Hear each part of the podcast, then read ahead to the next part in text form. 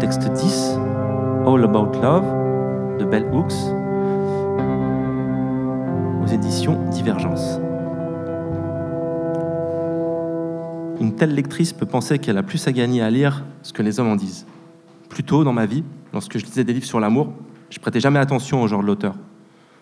Désireuse de comprendre ce que l'amour signifiait, je n'ai pas vraiment mesuré à quel point le genre structurait la perspective de celui ou celle qui écrit. Ce n'est que lorsque je me suis mise à réfléchir sérieusement au sujet de l'amour, à écrire dessus, que je me suis demandé si les femmes le faisaient euh, différemment.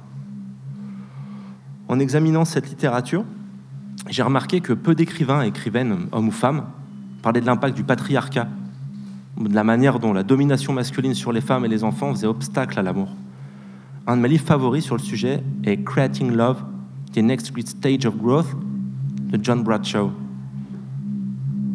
Ce dernier tente vaillamment d'établir le lien entre la domination masculine, l'institutionnalisation du patriarcat et le manque d'amour au sein des familles. Célèbre pour ses travaux portant sur l'enfant intérieur, Bradshaw pense que mettre fin au patriarcat, en fait, c'est faire un pas en direction de l'amour. Cependant, ce travail n'a jamais fait l'objet d'une attention soutenue ni d'un accueil élogieux, d'ailleurs. Il n'a pas été remarqué comme l'ont été certains ouvrages sur les sujets écrits par des hommes et qui s'en tiennent à des rôles genrés correspondant aux stéréotypes sexistes.